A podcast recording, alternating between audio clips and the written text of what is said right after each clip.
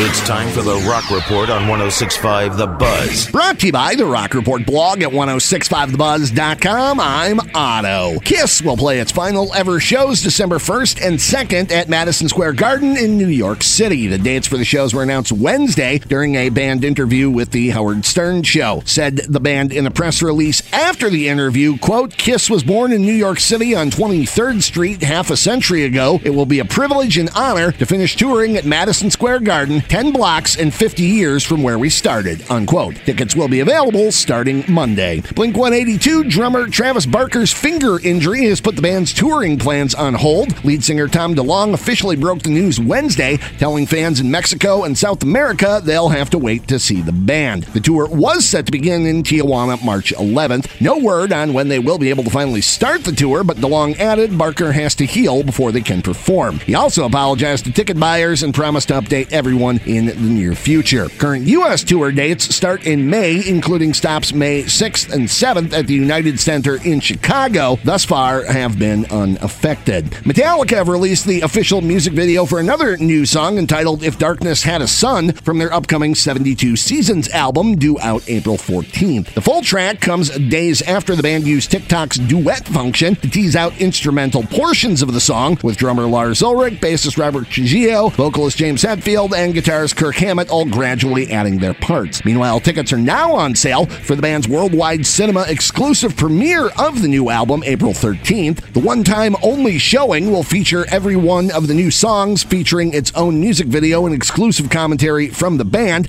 in Dolby Atmos sound where available. The closest theaters to Sheboygan featuring the 72 Seasons premiere are the AMC Mayfair Mall in Wauwatosa and the Marcus Valley Grand Cinema in Appleton. Shinedown has announced it's partnering with the American Foundation for Suicide Prevention and will donate $1 for every ticket sold to its upcoming The Revolution's Live U.S. headlining tour to AFSP, the nation's largest suicide prevention organization. Dates include April 29th at the Fiserv Forum in Milwaukee. And the German city of Frankfurt has announced it is canceling an upcoming concert by Pink Floyd's Roger Waters, accusing him of anti Semitism. In a statement announcing the show's cancellation, Frankfurt's municipal government called Waters, quote, one of the world's most widely known anti Semites, unquote. Waters has repeatedly called for a cultural boycott of Israel, and a balloon in the shape of a pig with images of the Star of David and several company logos was part of Waters' shows at more than 200 concerts as part of his The Wall live tour from 2010 to 2013. Waters was scheduled to perform in Frankfurt May the 28th as part of his This Is Not a Drill tour. Also under pressure to cancel are other shows in Berlin,